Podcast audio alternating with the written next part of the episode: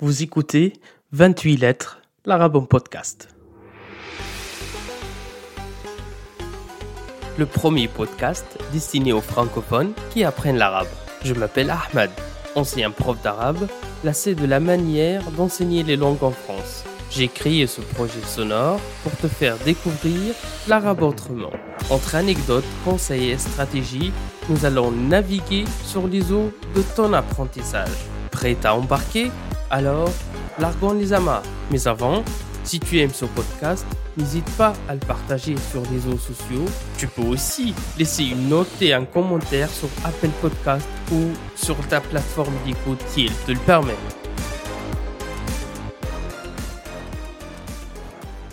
Ahlan wa sahlan dans ce sixième épisode de 28 lettres, l'arabe en podcast. Le début des épisodes devient de plus en plus ritualisé et rythmé par une bonne nouvelle, on en a besoin en ce moment, et la vie de jour. D'abord, la bonne nouvelle de ce sixième épisode est la suivante. Nous avons franchi la barre de 350 téléchargements depuis le lancement il y a 20 jours.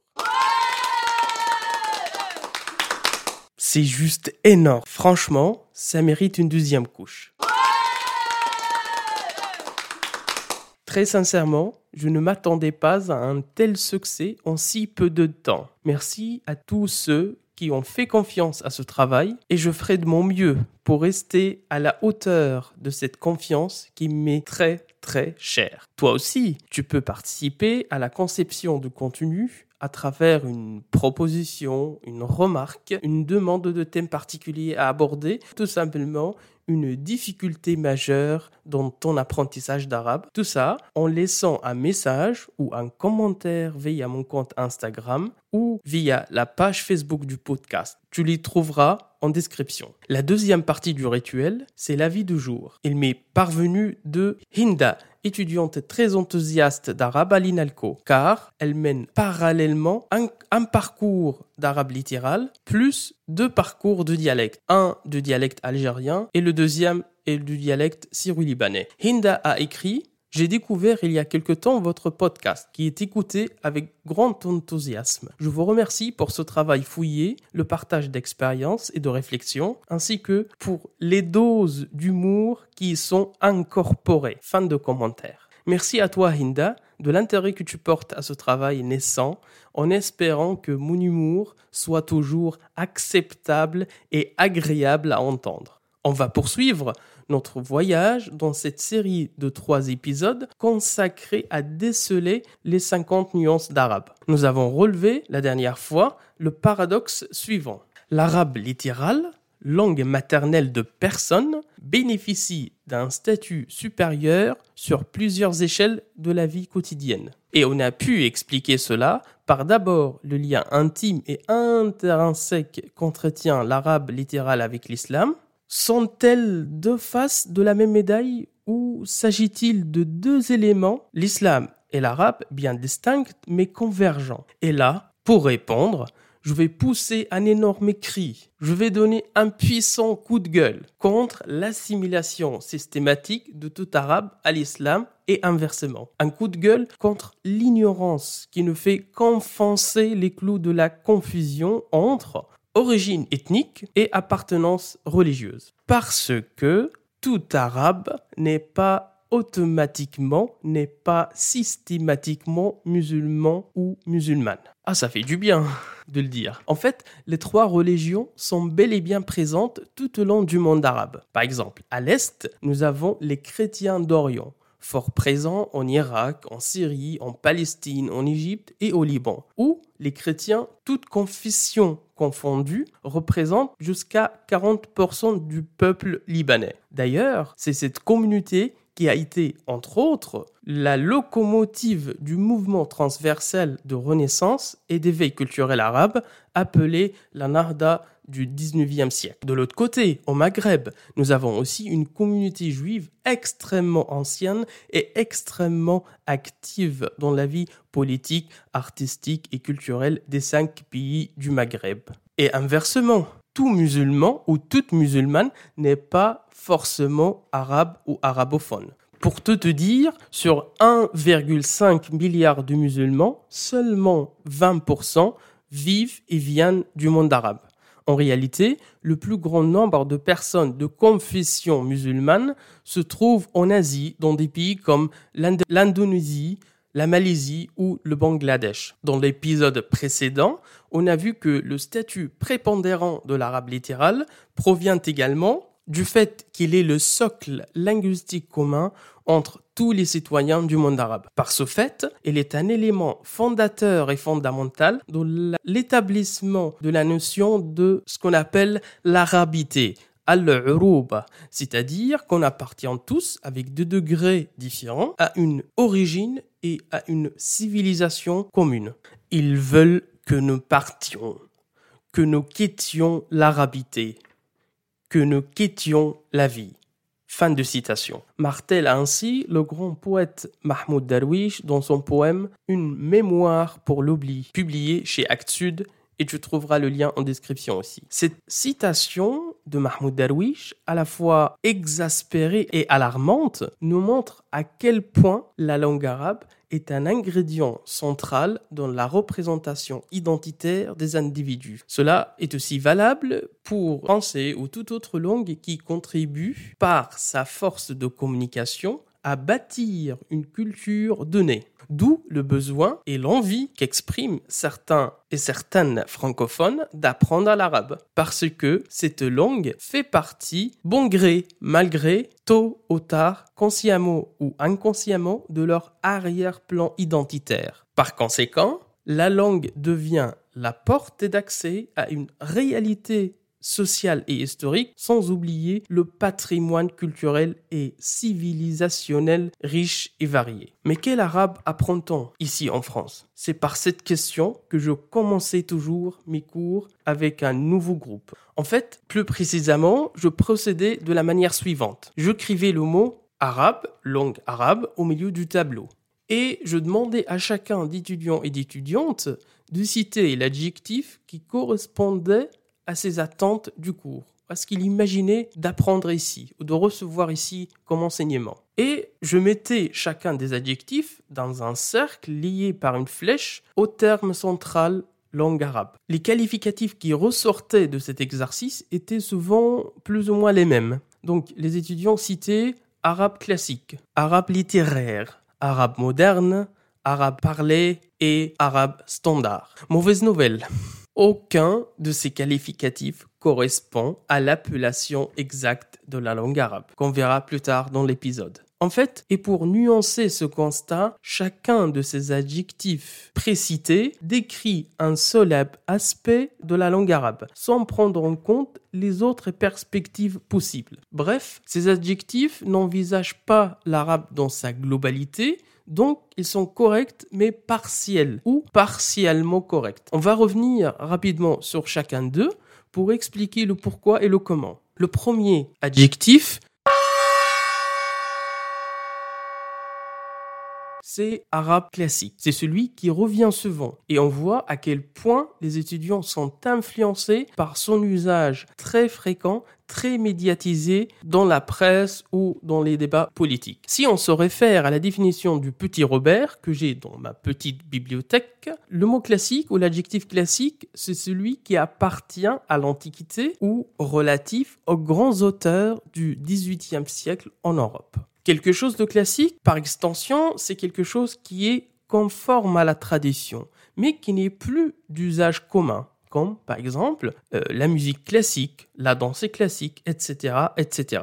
Dans l'exemple de l'arabe, le registre qui n'est plus utilisé communément et familièrement par les natifs ou par, par les arabophones est d'abord le registre de la poésie anté-islam ou celle qui a été produite avant l'islam et deuxièmement le registre du texte coranique. Tu es d'accord avec moi que dans les deux types précédents, il y a beaucoup de mots beaucoup de tournures et beaucoup de formulations qui ne sont pas facilement accessibles et compréhensibles, y compris pour les natifs. C'est pourquoi il y a des modules, des professeurs et des heures d'enseignement qui sont entièrement consacrés entièrement dédié à l'étude de cette poésie ancienne dans les cours de ce qu'on appelle littérature classique, qui existe dans tous les départements d'études arabes ici en France. Je me souviens, quand j'étais en master d'arabe à l'INALCO, on passait le semestre entier à décortiquer seulement 10 ou 15 vers de poésie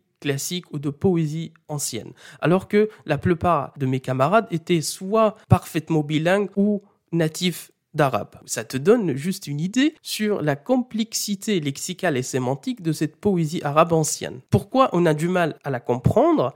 Parce que on ne parlait plus comme ça au XXIe siècle. Donc, on a perdu la continuité avec ces textes et il fallait investir tant de temps, tant de recherche, tant de cours tant d'explications pour comprendre un discours qui était de la plus grande banalité pour nos ancêtres. Pareil pour l'étude du Coran. Il y a toute une science, tout un domaine, tout un champ de savoir qui se penche seulement et uniquement à l'explication du texte coranique qui s'intitule l'exégèse. L'exégèse se compose de deux, de deux grandes étapes. D'abord, l'explication des termes difficiles à partir de une étude grammaticale, et ensuite, cette explication est suivie d'un travail d'interprétation de son sens. Plus globalement, tu peux voir la langue, n'importe quelle langue, comme un arbre dont le feuillage tombe à l'arrivée de l'automne, et il y a un nouveau feuillage qui le remplace chaque printemps.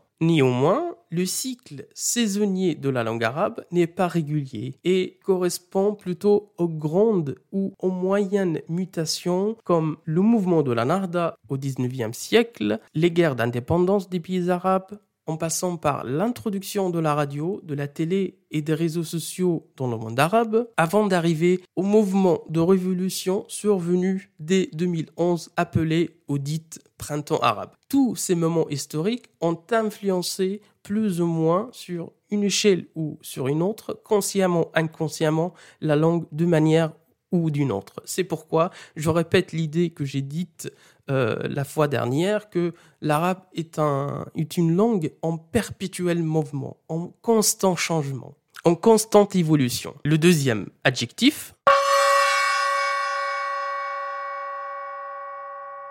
c'est l'arabe littéraire. L'adjectif littéraire explique tout ce qui est relatif à la littérature, avec ses genres littéraires comme le théâtre, le roman, la nouvelle, la poésie. Cet adjectif présente une catégorie spécifique de l'arabe. Mais que fait-on du discours qui n'appartient pas à un de ces genres littéraires? Résultat, on ne peut pas qualifier ce qu'on apprend ici en France par arabe littéraire, car ça serait trop restreint et sélectif. Le troisième adjectif.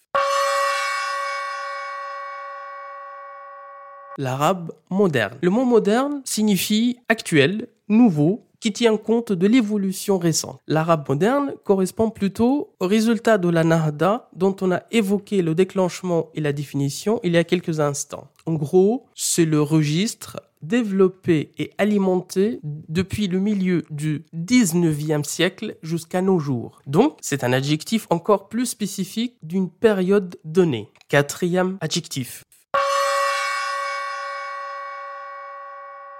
L'arabe parlé. Je pense que la plupart des étudiants qui citaient cet adjectif voulaient dire plutôt l'arabe dialectal. Mais encore une fois, ils étaient vite déçus parce que le contenu d'un cours d'arabe littéral ne correspondait pas à leur attente de pouvoir communiquer en syro-libanais, en maghrébin, en égyptien, en irakien ou encore en saoudien. Certes, il ne faut pas oublier que toute langue est avant tout parlée. Puis, écrite dans un deuxième temps. Les règles de grammaire, les constructions syntaxiques et les ajustements phonétiques servent essentiellement et avant tout de bien parler la langue, en l'occurrence l'arabe. Le tout dernier adjectif, mais qui a été rarement cité par mes étudiants, était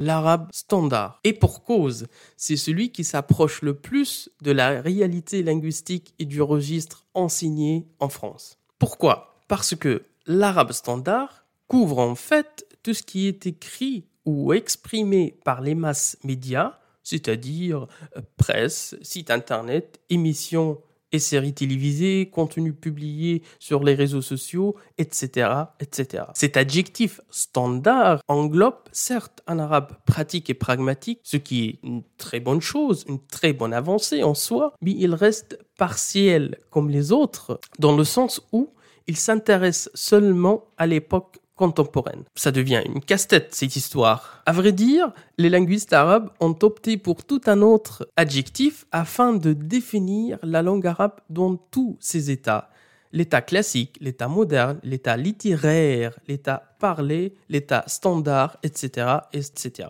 qui est qu'on appelle l'arabe fusha. Cet adjectif, on peut le traduire en français par à la fois clair, éloquent, juste et intelligible. C'est pourquoi de nombreux chercheurs et universitaires spécialistes dans le monde arabe gardent toujours cet adjectif fusha dans leurs travaux et articles rédigés en français ou en anglais parce que justement c'est difficilement traduisible. Mais pour simplifier les choses auprès des apprenants francophones, les enseignants ici en France se sont mis d'accord il y a quelques années sur l'appellation arabe littérale et non pas littéraire littéral dans le sens exact, fidèle. Arrivons à ce point, tu peux te demander d'où viennent les différents dialectes. Alors, puisque tout est tourne autour l'arabe fosha ou l'arabe littéral, quel est le dialecte le plus proche de l'arabe littéral pour l'apprendre en priorité et se placer ainsi à un point stratégique de la communication? Allez, yallah, dites-nous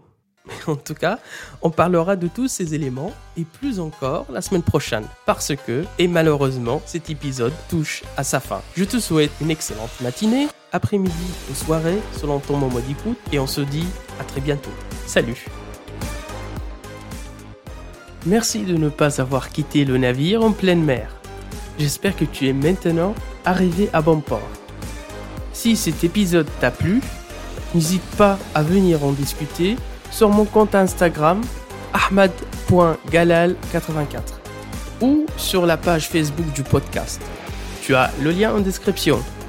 Et enfin, si tu veux me soutenir gratuitement, une note et un commentaire sur Apple Podcast, ça ne te prend qu'une minute et ça m'aide énormément.